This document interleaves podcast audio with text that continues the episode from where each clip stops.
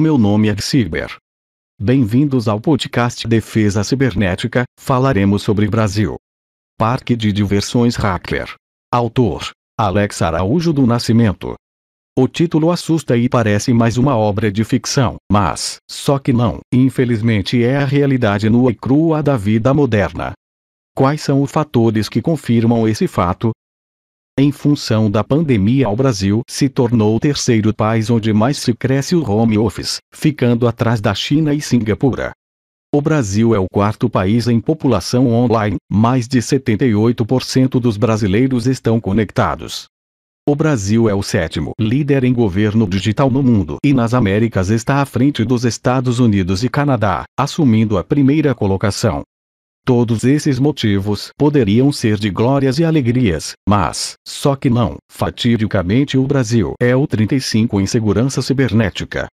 Isso aliado ao fato de que o Brasil foi o quinto país mais afetado por ataques cibernéticos em 2021 e o segundo maior alvo de ataques cibernéticos do mundo, ficando atrás da China e à frente da Coreia do Sul, e somando ao fato de que o brasileiro não entende o que significa segurança cibernética, apesar de se mostrar altamente preocupado com o assunto. Não é algo que afeta apenas o cidadão comum. Muitas empresas deixam a segurança cibernética de lado.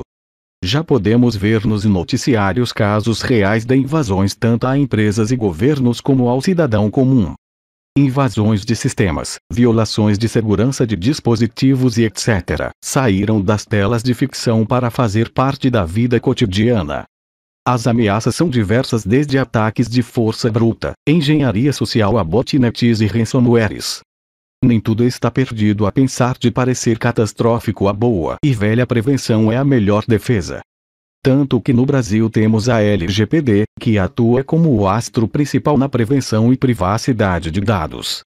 A LGPD obriga a existência de um elemento muito importante chamado maturidade em prevenção e proteção de dados. Dentro desse elemento há a necessidade de programas de conscientização e ações técnicas em segurança cibernética que ajudam a criar barreiras contra ataques hacker e ajudar o Brasil a não ser o parque de diversões desses indivíduos maliciosos. Dicas para não ser uma atração no parque hacker. Não acesse Wi-Fi público. Se for acessar, evite o uso de dados sensíveis.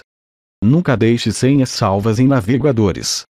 Opte por autenticação em dupla ou tripla proteção quando houver disponibilidade. Desconfie de ofertas super vantajosas. Criptografe seus backups e os tenha em nuvem, e consigo em mídia, e em local seguro. Use senhas complexas acima de 12 caracteres quando houver possibilidade. Não abra e-mail e links desconhecido ou de fontes não confiáveis. Não use programas ou aplicativos que sejam distribuídos por lojas não oficiais. Tenha antivírus e opte pela versão paga. Esteja sempre em alerta. Nunca estaremos seguros, mas podemos nos proteger de ameaças em potencial e dificultar o trabalho desses agentes maliciosos. Fonte: de ciber.org